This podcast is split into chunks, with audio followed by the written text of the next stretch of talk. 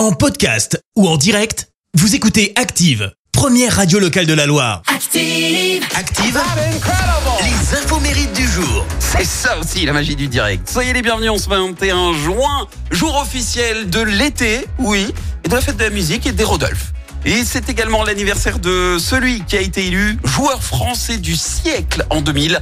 Monsieur Michel Platini fête ses 68 ans avec 41 buts au compteur. Il est le quatrième euh, meilleur buteur de l'histoire de l'équipe de France. Et notre Michel, et ben de 79 à 82, il a fait partie de la SS et c'est avec lui hein, qu'on a gagné notre dixième et dernier titre de champion de France.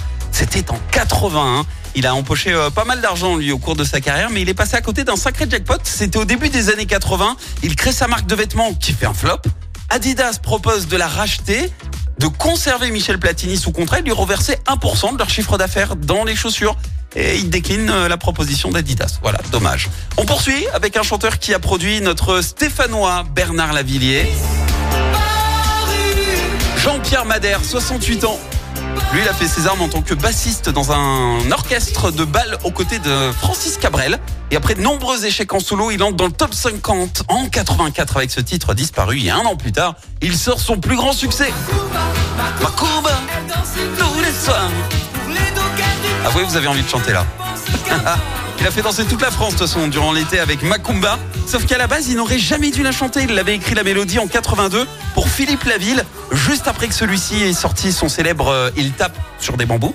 Et sauf que Philippe Laville, il refuse. La chanson reste au fond d'un tiroir et un jour, Jean-Pierre Madère décide de l'interpréter. Macumba est diffusé en radio, ça cartonne plus d'un demi-million de ventes. La citation du jour. Ce matin, je vous ai choisi la citation du journaliste français Philippe Bouvard. Écoutez.